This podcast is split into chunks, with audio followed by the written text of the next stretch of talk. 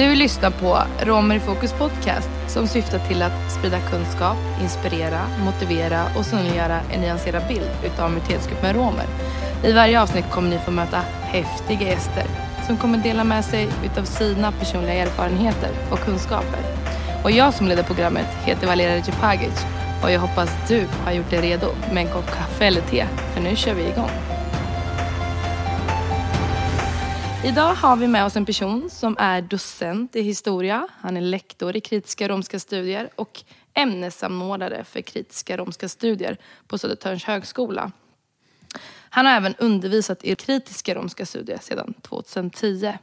Stort varmt välkommen Jan Selling. Tack så mycket. Hur känns det att vara här? Det är jättefint. Eh, samtidigt som jag blir lite överraskad för det heter ju Romer i fokus och jag identifierar mig ju inte som rom. Men däremot eh, allt mitt arbete och engagemang eh, det handlar om att sätta romers rättigheter i fokus. Och så kanske det passar in. Ja men det tycker jag. Jag tycker du passar jättebra in här. Annars skulle jag inte bjudit in dig. Men Jan, jag tänker att vi startar igång med tre snabba frågor för att lära känna dig.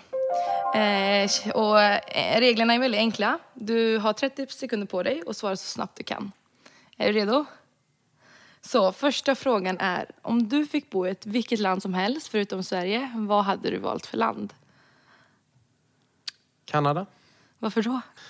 Eh, jag vet inte. Jag tänker att eh, Amerika är spännande men eh, jag har så mycket negativa associationer till USA och lite mer positiva till Kanada. Naturen storslagen. Jag vet inte, det var spontant. Som Ja. ja.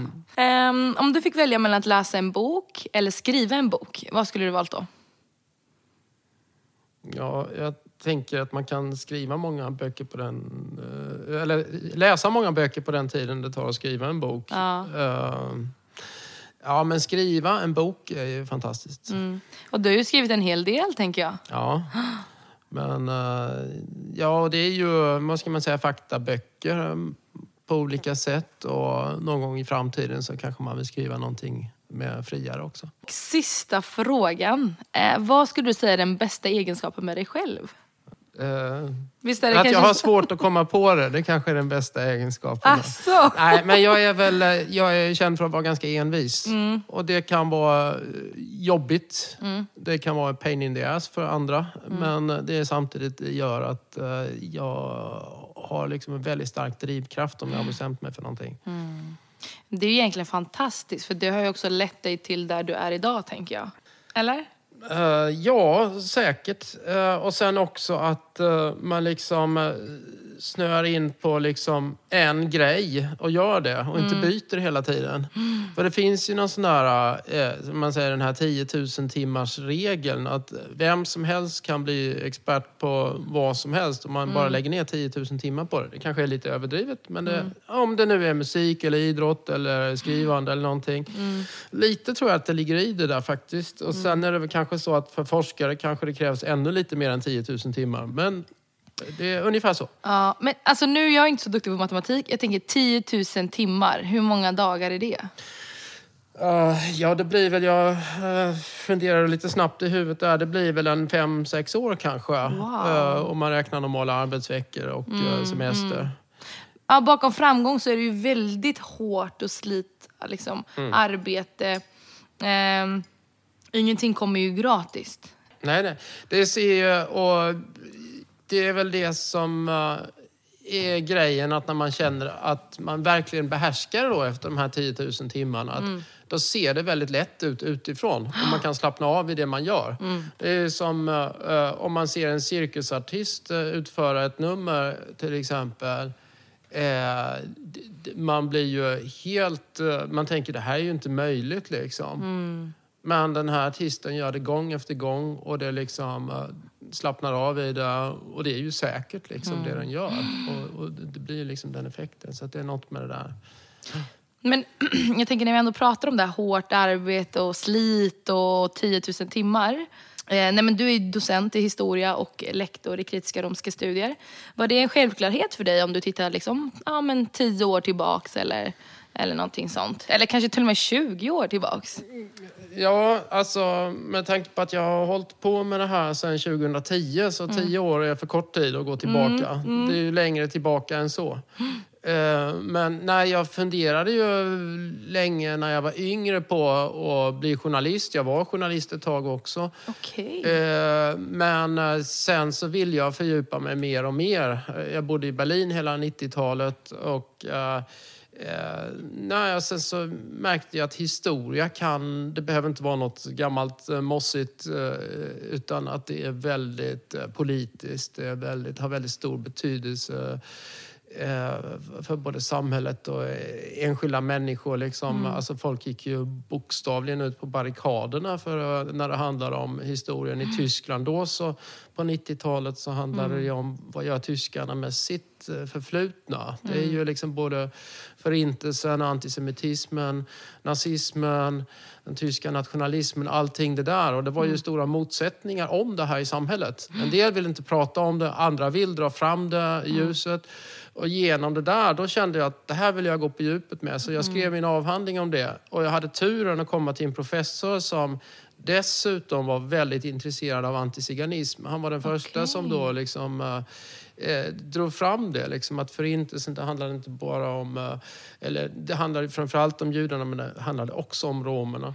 Eh, men också att det finns så många likheter mellan antisemitismen och antiziganismen historiskt sett. Så att, vi ska inte gå in för djupt på det, men i alla fall därigenom fick jag upp ögonen för, att, eh, för det. För jag hade ju liksom ingen kunskap om romer eller antiziganism alls innan. Och väldigt lite fortfarande om eh, när jag flyttade tillbaka till Sverige. Eh, jag kände ju inga romer till exempel. Men det, det, det är många saker du har sagt nu som jag tycker låter väldigt intressant och som jag vill liksom ställa mer frågor kring. Men en sak jag tänkte på, för då skrev du din avhandling eh, och innan du skrev din avhan- avhandling så hade du inte så mycket kunskap om romer.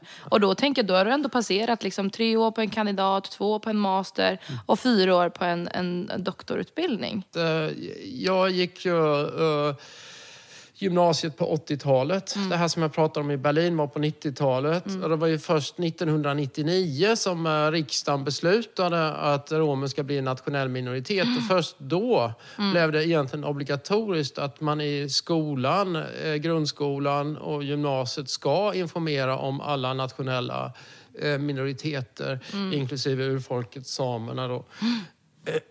Och så det fanns ju inte då tidigare. Nej. Däremot så var jag ju såklart omgiven av eh, att eh, liksom, det ingår ju i den svenska och europeiska kulturen att det liksom finns de här eh, klichéerna om Z-människor, om mm. Z-musik och allting. Liksom. Det, det fanns ju där någonstans, men jag var inte särskilt intresserad av det, ska jag säga. Ja. Men visst, jag hade ju hört om det på det sättet, men jag hade liksom ingen, inget större intresse, jag hade ingen kunskap, jag kände inga romer. Utan det hände först långt senare. Det var 2010 faktiskt. Och då var det så att Uppsala universitet, de fick i uppgift att, att bygga upp antiziganismforskning. Det fanns inte i det här landet överhuvudtaget. Och då rekryterade de mig. Eh, Därför att de tänkte att jag hade liksom varit och rotat i liknande saker i det här som jag hade skrivit avhandling om i Tyskland och så. Och jag hörde av mig dit men så sa att jag kan ingenting om romer faktiskt överhuvudtaget. Och det här med antiziganism ganska lite. Men jag, jag lärde mig ju. Eh, och jag gjorde så från, från allra första början att eh, jag började med antiziganismen för jag tänker det här är, liksom, det här är min skit. Det här är vår skit. Den ska vi ta hand om. Eh, Det här, den har jag liksom ägarskap till. Det här är en del av min kultur. Eller med, med menar mitt du samhälle. då? Antiziganismen, rasismen, det är alltid liksom det dominerade samhället som, Mm. som har det. Det kan jag gå in i. Men jag gick, ville inte gå in i och forska och undervisa om romsk kultur egentligen. Även om jag ibland blev tvingad att göra det. Men Mm. jag försökte hålla mig borta från det där. Och när jag blev tvingad att göra det så bjöd jag in romska gästföreläsare. Då. Men jag hade ju väldigt... eh, eh, och jag tänker, det är jag ganska nöjd med i efterhand och det rekommenderar jag också framförallt icke-romska forskare att eh, börja inte med kulturen. Liksom, börja med liksom antiziganismen och sen har jag gått in på romers rättigheter, rättighetsperspektiven. Sen, eh, och, och när man dessutom eh, har då lärt känna romer eh, kanske till och med fått romska vänner. Liksom. Mm. Då kan man käka varandras mat tillsammans. Då kan man börja snacka om Mm. kultur och så. Liksom. Men inte i det här i fel ände, för det har gjort så mycket innan. Och det har bidragit till att Mm. eh, göra en väldigt sån här exotisk bild och egentligen lite rasistisk bild Mm. av, eh, av romer som någonting så väldigt annorlunda och exotiskt. Men jag tänker 2010 då, men vad var din första... mm, Vad tänkte du redan då? För, för du såg väldigt mycket likheter mellan antisemitismen och antiziganismen. Och antisemitismen är ju rasism mot judar då, för tydligt för våra lyssnare. Och antiziganismen är ju rasism mot romer. Och du sa ju precis att du, du har sett väldigt likheter i hur, i historiskt sett. Ja, nej, men eh, det där var ju liksom när jag försökte då bena ut det och liksom hitta teorier omkring vad är det här egentligen för någonting. Liksom. Och då är det klart att alla rasismer har någonting gemensamt. Eh, eh, men sen när man går väldigt långt tillbaka till historien då är det ju så att eh, judar och romer var de två första grupperna liksom, som på något sätt eh, kom utifrån och som inte hade något eh, tydligt hemland. Och genom det här så uppstod det en massa som vi inte ska gå in på här nu. Men det som jag gjorde då 2010, när jag, det var ju att jag satte mig och gjorde arkivforskning. Jag gjorde, eh, kan man säga, samma sak som vitboken fast jag gjorde det på ett annat sätt. Och eh, jag är väldigt stolt över att min bok, där Svensk antiziganism, kom ut före vitboken. Jag hade det lite som en... det var ett litet race där. Jag ville vara före dem. Men för det, tyck, det var intressant det du nämnde att alla rasismer har ju någonting gemensamt. Och för våra lyssnare, kan du inte förklara vad menar du med det? Nej, men det, alla rasismer har ju det eh, gemensamt att det liksom eh, utgår ifrån en norm. Eh, vad som är liksom eh, de som har en naturlig plats. De som på ett naturligt sätt är de som ska bestämma i ett samhälle. va? Eh, och, och som har mest rätt att vara här till exempel. Och det hänger ofta ihop med nationalismen. Då, va? Och då har man sagt, vad är svensk? Vad är svenskhet? Eh, Och för att kunna liksom beskriva det, då beskriver man istället andra grupper. Det är allt som inte är romskt, allt som inte är judiskt, allt som inte är samiskt. Där, ja, men det här är det svenska liksom. Eh, Så att eh, det handlar om att dela upp vi och dem liksom. Och, men det har också den här funktionen att eh, liksom upprätthålla eh, maktförhållanden i samhället eh, till exempel. Det är, och att man ska tycka att det är en naturlig ordning. Liksom, att om man åker i Stockholms tunnelbana. Så att, eh, det, är väldigt eh, otroligt att det här med klass och rasism hänger så samman. Att, eh, Men jag tänker då också sen när man pratar om strukturer i vårt samhälle. Eller om man säger majoritetssamhället inte ifrågasätter, eller man, som du säger, man normaliserar det. Det blir en norm. ja, man Som tycker det att här- det är eh, naturligt, precis. Men det som jag pratar om där, till exempel bara i vem bor i vilka stadsdelar. Liksom. Ja, men du nämnde att det, det, det är strukturer beroende på vart man bor i olika delar av, av en kommun eller område. Och, men för en vanlig person så kanske inte de tycker att det är rasistiskt eller att det finns en eh, diskriminerande struktur som gör att man bor på olika delar av en kommun. Alltså, det här att prata om rasism, det är ju ett sätt att förklara eh, en dimension som gör att samhället är orättvist. Eh, för det är inte som i den här amerikanska drömmen att alla har samma möjligheter att lyckas bara de anstränger sig. Det är det vi pratade om innan, om det här 10 000 eh, timmars. Eh, så jag får ju gå tillbaka och revidera det lite. Eh, därför att det är, det är väldigt beroende av eh, hur man bor.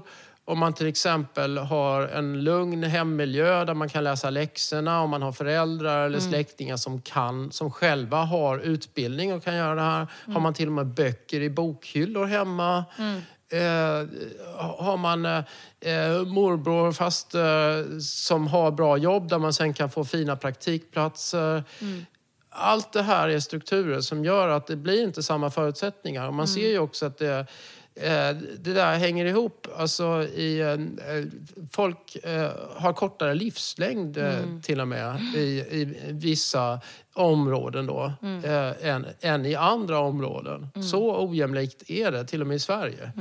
Och, och det där speglar ju av sig också i, eh, om man pratar om romer, det här med med utbildning. Liksom, eh, den gamla vanliga eh, antiziganistiska förklaringen har ju varit liksom, man tänker ja men romsk kultur är emot utbildning och sånt. Liksom. Det passar inte ihop och man blir nästan lite chockad om man träffar en utbildad rom. Liksom. Det finns en kul eh, titel av eh, en amerikansk professor som heter Ian Hancock. Han har skrivit Danger Educated Gypsy. Den heter alltså Oj. översatt då, Varning, här kommer en utbildad Z-människa. Eh, men för det, och det är för att provocera just det här. För att när det då dyker upp någon som kanske har utbildning så tänker jag, men det här är nog inte en riktig rom. Eller Ja. så är det något fel på den CV. Skulle det varit liksom, eh, alla haft, eh, om det skulle varit statistiskt eh, jämställt så att säga i, i det här landet så skulle man ju haft 35-40 romska professorer i humaniora och samhällskunskap i det här landet. Och det finns inte en enda vad man vet. Eh, eh, det kan ju finnas någon som, som inte berättar utåt. Eh, Men Eh, men i vart fall så är det så att eh, romer har sämre förutsättningar att, eh, att lyckas hur mycket de än anstränger sig. Eh, en del eh, lyckas och de är väldigt viktiga eh, eh, förebilder och, och de finns och de måste man lyfta fram. Det är otroligt viktigt. Men, eh, men det är strukturer som gör det här. Och det är både det här att man, som jag sa innan, att, eh, och här får man också skilja mellan romska grupper som har helt olika eh, historiska erfarenheter. Resandegruppen har varit i landet i eh, 500 år och alltid levt i någon slags växelverkan med det svenska samhället. De har blivit utsatta för en fruktansvärd tvångsassimilering som gör att de har förlorat språket, allt möjligt. Det var sterilisering och så vidare. Men de har varit en del av samhället mycket längre. Har gått i skola och allt det där. Svenskar, romerna, kalderash och så, det är raka motsatsen. De var papperslösa i landet fram till 60-talet. Det var inte en chans. De, de låg på många, det finns många exempel på när de bokstavligen låg på knä och bönade och bad Snälla kan ni ta in mitt barn i skolan? Katarina Taikon hon hade det på sina plakat. Vi vill gå i skolan. Och då sen att påstå, det är ganska, eh, det är ganska fräckt och elakt och rasistiskt att säga att det är romerna som inte vill gå i skolan. Det där är ju inte sant. Och sen har vi då naturligtvis också eh, eh, romer med ursprung i Balkan, Jugoslavien hade ett helt annat system där det var eh, jämfört med andra länder mycket större möjligheter att, eh, att eh, få utbildning, vanliga arbeten och så. Så, att, så det är helt man kan aldrig generalisera. Det är väldigt viktigt att man inte gör det. Men i det stora hela så är det så. Och det som drabbar alla oavsett eh, liksom vilken grupp, det är ju antiziganismen då. För den finns. Och den finns hos lärare, det finns hos eh, andra barns föräldrar, det finns hos skolelever för att det är så impregnerat. Och om lärarna då tänker liksom, okej det här är ett Z-barn, även om de säger åh så du är rom eller någonting. Så ligger det väldigt ofta i det här väldigt låga förväntningar. Och kanske till och med föräldrarna i en del familjer säger du ska inte tro, man kan aldrig lyckas i det här samhället, så vi är romer. Liksom. Det finns, och det är att man gör det till sin egen bild också. Så att det, det där bromsar också. Det är strukturer, allt det här. Men du sa ju förut att, mm, att romer har sämre förutsättningar i det här svenska samhället. Har du tagit upp några konkreta situationer? Men kan du ta upp lite fler situationer? Alltså konkret, vad innebär det i det här vardagliga livet för Eh, romer? Och du har nämnt det här till exempel att man har lägre förväntningar, alltså elever, eller lärarna på eleverna. Eh, eh, kan det också vara det här att man döljer sin identitet? Och, eller vad, vad mer för konkreta situationer kan det vara? Att man bryter ner, liksom, vad innebär det i det vardagliga livet för individen? Ja, alltså det finns ju eh, ett ord som heter minoritetsstress som eh, liksom, det är ju, det kan ju liksom gälla för alla minoriteter att, eh, eh, att det är stressande hela tiden. Det visar ju forskning också och många eh, vet, som har blivit utsatta för det vet det ju själva naturligtvis. Så det är ett faktum att det finns något som ibland kallas minoritetsstress och det kan ju vara både det här att man Man vet att det finns så mycket eh, eh, rasism i samhället och när som helst kan man bli utsatt för det. Och man försöker kanske på olika sätt navigera för att inte bli utsatt för det. Eh, Det finns ju olika strategier men en av dem är ju då att om det går, om man kan, så eh, så, så så kan man försöka så att säga, dölja eh, sin etniska identitet eller inte prata om den, inte visa den på något sätt. Liksom. Eh, Men det där är ju egentligen ingen lösning för att det är ju också så att eh, det är en sorg det där också att inte kunna liksom stå för eh, vem man är. Man kanske vill det men man känner att det är negativt om man gör det. Liksom. Och, men också det här att man kan hela tiden vara rädd för att, så att säga, bli avslöjad. Även om man vill dölja det så kanske det kommer fram då. Eller man tänker att det kanske kommer. Och att då allting ska förändras. Att då plötsligt ser chefen annorlunda på mig. Eller eh, butiksinnehavaren eller så. Och det är såklart att det blir ju ännu Eh, ännu mer drabbande för, för personer i olika minoriteter som av olika anledningar att det är väldigt viktigt för dem att ha etniska markörer till exempel. Det är ju det här med hijab och eh, finska, romska kvinnor som har speciella kläder och så. Och det är ju liksom... eh, och, och, och då är det klart att de här grupperna blir liksom extra utsatta på något sätt. Va? Eh, och, och det är kanske inte så lätt att välja bort liksom. Eh, men... Nej, så det här är ju också kan man säga strukturer som påverkar. Det som jag tycker är väldigt, väldigt intressant när man pratar om strukturer, eller när man pratar om antiziganism generellt, eh, inte bara i Sverige utan i Europa. För jag vet när jag var i Budapest till exempel, eh, då fick jag ju mycket kommentarer om att jag bor i ett välfärdssamhälle och Sverige är ett, ett föregångsland när det kommer till mänskliga rättigheter. Eh, I kontrast till länder i Östeuropa exempelvis och romer som lever där, att lever i extrem fattigdom och att man inte får de här basala rättigheterna som mat för dagen eller tak över huvudet. Och då, då blev det ju så konstigt för att jag hamnade i en situation där jag blir kallad privilegierad för att jag är rom från Sverige. Men vi har ju fortfarande, antiziganismen är ju väldigt utspridd här fortfarande fast den är på en helt annan nivå.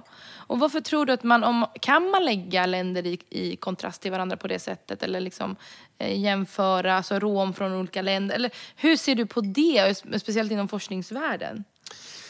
Ja, alltså man kan väl säga att en bra utgångspunkt är kanske att se där man lever i de omgivningarna. Att det är det första steget att känna liksom, är man liksom en, tillåts man vara en del av det här på jämlika villkor? Då ska man i första hand kanske jämföra sig med vad är villkoren här? Eh, Så att det är ju inte, det blir ju bara som att bortförklara om man säger att eh, i Mosambik är allting mycket sämre förutom för överklassen. Liksom. Det gör ju inte att det blir bättre eller mer rättvist här. För att rättvisa handlar ju om eh, hur, hur eh, eh, liksom människor i ett visst sammanhang, i en viss miljö behandlas. Va? Och sen är det ju ja, men det är olika eh, olika frågor. Det är helt olika nivåer kanske, men det finns ju även liksom en, eh, en ekonomisk eh, och sån här bostadssegregation och, och annat. Och just det här som vi var inne på med utbildning. Det finns ju eh, som är negativt för romer i Sverige också. Även om den naturligtvis inte är på samma nivå som i, som i Rumänien. Men som sagt, det är inte den jämförelsen man ska ta. Men du sa att det är, mycket, att det är sämre för romer inom utbildningen. Eh, Alltså att romer har ju även i Sverige eh, eh, sämre förutsättningar för att lyckas. Och det beror på de här strukturerna. Det beror inte på romerna. Det beror på strukturerna. Men du sa också där att, att vi har, det, egentligen enligt statistik skulle man ha minst 35 professorer med romsk härkomst. Och det vet vi ju inte eftersom att mm, det kanske finns men att folk döljer sin identitet. För det är också något som är jätteutspritt. Eh, men ingen öppen som berättar att jag är rom och jag är forskare. Och jag tänker, vad behöver samhället eller vad behöver akademin göra för att liksom kunna komma upp till den nivån? För att romerna ska få de förutsättningarna. Jag tänker att eh, den här delegationen för romska frågor som var 2010, om någon minns det. Romadelegationen sa man ibland också. De gjorde, det där är det bästa utredning som har gjorts om de här grejerna. Eh, de vände på steken, för innan har man hela tiden sagt, och en del gör det fortfarande, att eh, romerna är ett samhällsproblem. Liksom. Det är något med romerna, man måste ändra på romerna eller man måste bygga broar och, och, och sånt. Istället för att vända på steken och säga att, eh, som de då gjorde, den här delegationen, att vi måste utgå ifrån att eh, romers rättigheter, det är mänskliga rättigheter, medborgerliga rättigheter. Eh, vad är det som gör att de inte uppnås? Och då kan vi se att eh, i Sverige, vi tillämpar liksom inte det här som man har i en del andra länder med affirmative action, att man liksom kan kvotera in romer på olika sätt. Det, det går ju inte. Eh, men det man kan göra är ju till exempel det som eh, man försöker inom kritiska romska studier. Att man hela tiden, all undervisning, all forskning utgår ifrån eh, romska rättighetsperspektiv. Och det gör automatiskt att det blir intressantare också för, för eh, eh, romska studenter, romska forskare. Om man överhuvudtaget är intresserad av, av samhällsfrågor ur, eh, eh, som har med romer att göra så blir det intressantare, det blir mer politiskt. Eh, det liksom bidrar till förändring på något sätt. Eh, så att eh, det som eh, jag har jobbat med och mina kollegor här nu på Södertörn, det handlar egentligen om att att eh, öppna dörrarna, sluta, sluta stänga ute romer från det här. Ja. Så att vi är liksom, eh, vårt mål är att eh, liksom, lyfta fram och fortsätta och, och uppmuntra romska studenter, att få in romska kollegor, forskare och också samarbeta internationellt. Och, För jag tänker att det här med högre utbildning det är det enda som i längden kan förändra det hela. För om man sitter och förhandlar med makten i samrådsgrupper eller så. Den tjänstemannen eller politikern som sitter på andra sidan bordet, han har hög utbildning. Och sen så sätter man någon utan utbildning på andra sidan. Det blir aldrig jämlikt. Alla står vid startlinjen. Det är ingen som står 10 meter bakom eller 20 meter bakom. Ja. Man måste stå på startskottet. Alla måste stå där tillsammans. Ja, Och det, ja, men jag håller med dig. Det, mina föräldrar har alltid sagt att kunskap är ju makt. Och då menar de ju det här att kunna stå lika mot lika. Att kunna ta dialogen eller debatten på samma nivå. Det är jätteviktigt. Men du pratade om delegationen som startade 2006 och höll på till 2010. Precis.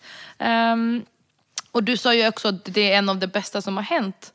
Och kan du inte berätta lite om vad du menar med det? Eller liksom, vad var deras syfte och varför kom de till? Eller varför Nej, men det var ju att de vände på perspektivet helt. Eh, och det där kom ju till egentligen med lite fördröjning efter, eh, på grund av att romer hade blivit nationell minoritet. Och då började man kolla på de här frågorna, fast på ett nytt sätt. Och det var det de gjorde. Men var det också de som såg till att eh, strategin kom till? Eller Ja, de det, det, kan man väl, förslag? det kan man väl inte riktigt säga. Det där kom ju från EU, hade ju krävt att det skulle bli integrationsstrategier som det hette då på den tiden i alla länder. Och delegationen de sa ja absolut vi ska ha en sån men vi ska också ha en sanningskommission. Eh, vi ska ha en vi ska vara del av en europeisk kampanj mot antiziganismen och vi ska ha någon form av uh, uh, romskt center, nationellt center eller sekretariat eller myndighet, kalla det vad ni vill, som övervakar att allt det här händer. Och den skulle ha eh, eh, eh, romsk majoritet men även kompletteras med annan kompetens till den dagen då eh, det, man, man har hela den kompetensen i, eh, eh, från romska personer. För och det där, om man kan säga att det som hände sen var ju att eh, om man säger att delegationen såg att det är någonting som är sjukt i samhället här. Och för att bota den här sjukdomen så behöver man kombinera olika typer av antibiotika och grejer. Eh, kanske fem olika eh, mediciner. Regeringen där valde att bara göra två saker. Den här inkluderingsstrategin och i den talas det inte ens om antiziganism. Nej. Eh, och sen så gjorde man en vitbok som inte är en sanningskommission. Eh, där samlade man li- liksom in eh, en massa vittnesmål från folk som har blivit utsatta. Men eh, man efterfrågade inte något ansvar egentligen från myndigheter som har utövat det här. Och framförallt så gick det bara fram till 20, eh, år eh, 2000. Eh, och det var, ju, det var ju väldigt dåligt därför att vi ser ju både från politiker och från polisen, inte minst då med det här polisregistret, att det har ju fortgått statlig antiziganism. Så, det var ju, så därför så är jag ganska kritisk till det där. Och jag tänker också att den här inkluderingsstrategin den bygger också mycket på de här gamla synsätten. Att det är, är, är romerna som det är fel på, som ska förändras.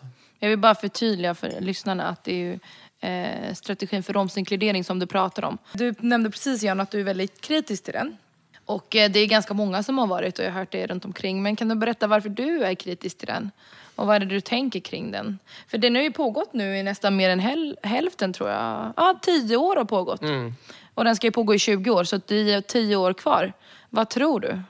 Ja, alltså man, jag, jag tänker ju så här att om man ser sig eh, runt så är det liksom eh, vissa romska individer som har eh, så att säga gynnats eller som har, som har lyfts av det här. Mm.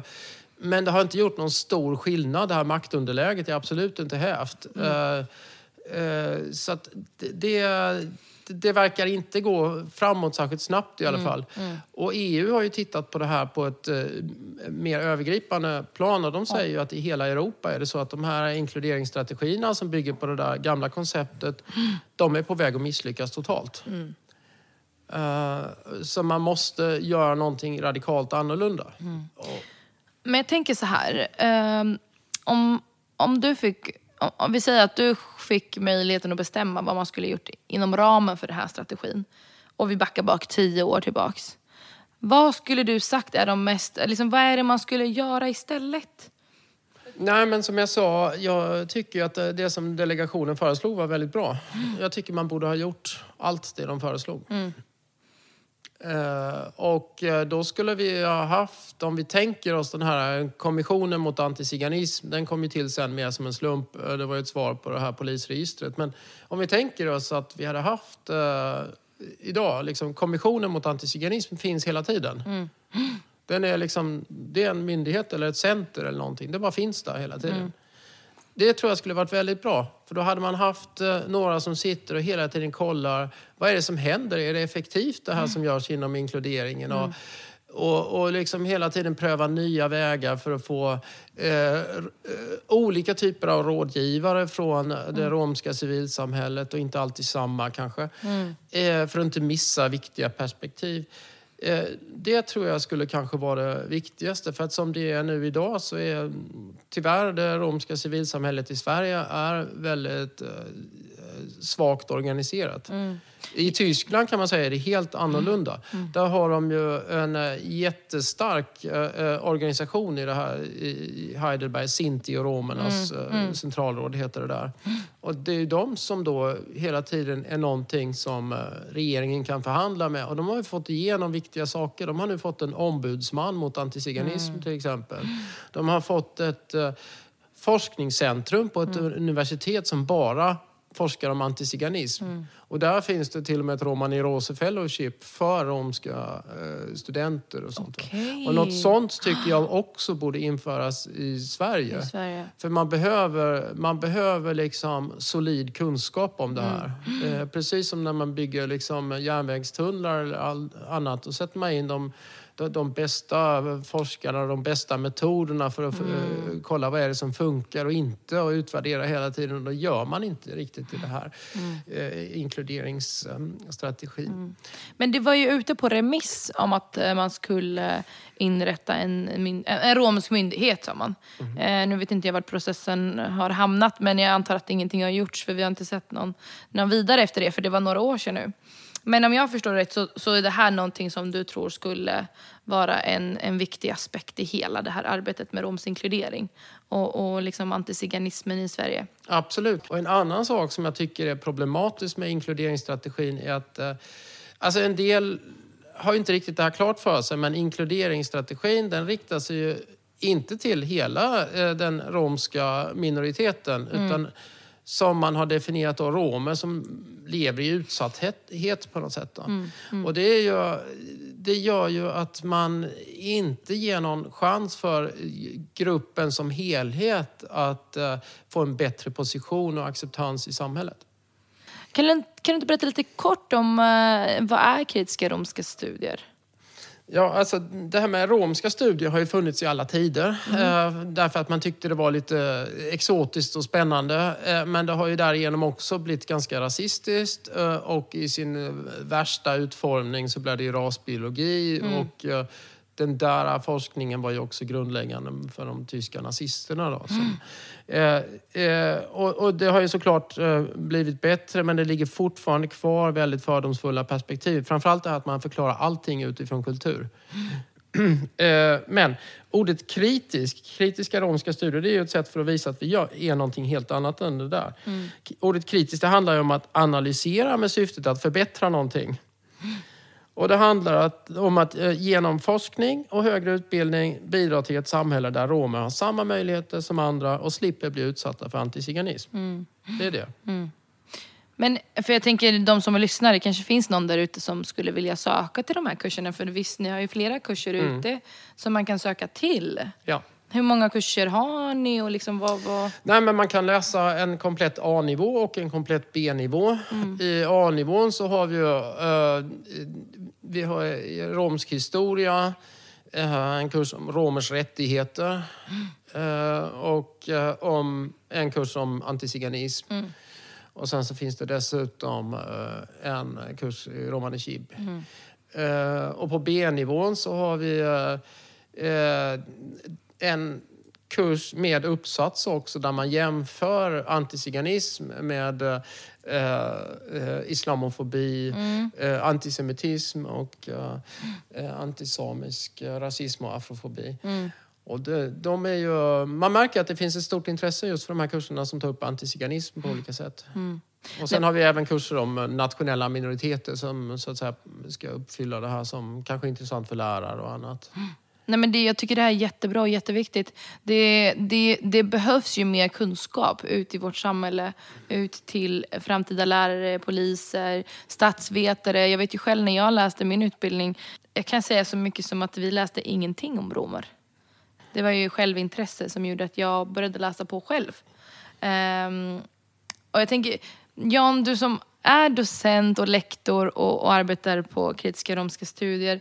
Vad tror du behövs i vårt samhälle för att, varför finns inte den här kunskapen på de här olika nivåerna? Alltså högstadiet, gymnasiet, universitetet. Va, va, varför är inte kunskapen där? Det är kanske en svår fråga. Ja, men det är ju en ond cirkel som man måste byta, eh, bryta. Va? Eh, därför att eh, kunskapen finns inte där för att man antingen har man inte varit speciellt intresserad eller så har man varit väldigt fördomsfull. Och för de enskilda rektorer och lärare ute på skolor som är intresserade så kan det vara svårt att kanske hitta eller välja vad är bra eller inte. Nu har ju till exempel Forum för levande historia, de erbjuder ju en del och så. Men, ja. Men Jan, tiden går ju så fort när vi pratar och det är så mycket jag vill, många frågor jag vill ställa dig. Jag vill inte att det här samtalet ska ta slut. Men tiden går ju fort. Och vi har kommit till den sista biten i det här eh, avsnittet. Det här är den sista biten där du nu har en chans att ställa en fråga till mig. Uh, jag tänker så här. Du är ju akademiker och uh, uh, snart färdig master. Varför väljer du att jobba med det här formatet podcast? Det här med podden är, eh, tycker jag är jätteviktigt. För att jag vill kunna vara en del av... Jag vill kunna vara en del av någonting som ger romer en röst ut i det offentliga. Så den här podden är ett sätt att uppmärksamma romer eller icke-romer som håller på med de här typen av frågor. Att få en röst i det i, i offentliga rummet. Och det är därför jag tycker att podden är viktig. För att kunna ge det här utrymmet. Att kunna diskutera saker som vi gör nu och lyfta upp viktiga perspektiv som kanske inte alltid syns där ute. Och, och det är därför jag har liksom börjat med, med poddandet. Och, men det kommer ju inte stoppa mig från att fortsätta inom akademin för jag tycker också det är en viktig eh, plats och en väldigt eh, plats som jag vill utvecklas inom. Eh, men det här är bara någonting som, är, som går parallellt i mina mål. Att kunna uppmärksamma eh, romer och frågor som rör mänskliga rättigheter. För det som du sa innan, eh, romers rättigheter är en del av mänskliga rättigheter. Men Jan, tack så jättemycket för att du tog din tid och tog dig hit för att spela in den här podden och belysa så otroligt viktiga saker. Tack för att du kom hit. Tack så mycket för att jag fick vara med. Givetvis. Jag vill tacka alla som har lyssnat på den här poddens avsnitt. Eh, podcasten görs i samarbete med Studieförbundet Vuxenskolan Väst och föreningen Promoting Youth Inclusion. Och vi är finansierade av MUCF. Ljudtekniker idag är Vilma Recepagic och jag som har lett programmet heter Valera Recepagic. Glöm inte att lyssna på nästa avsnitt.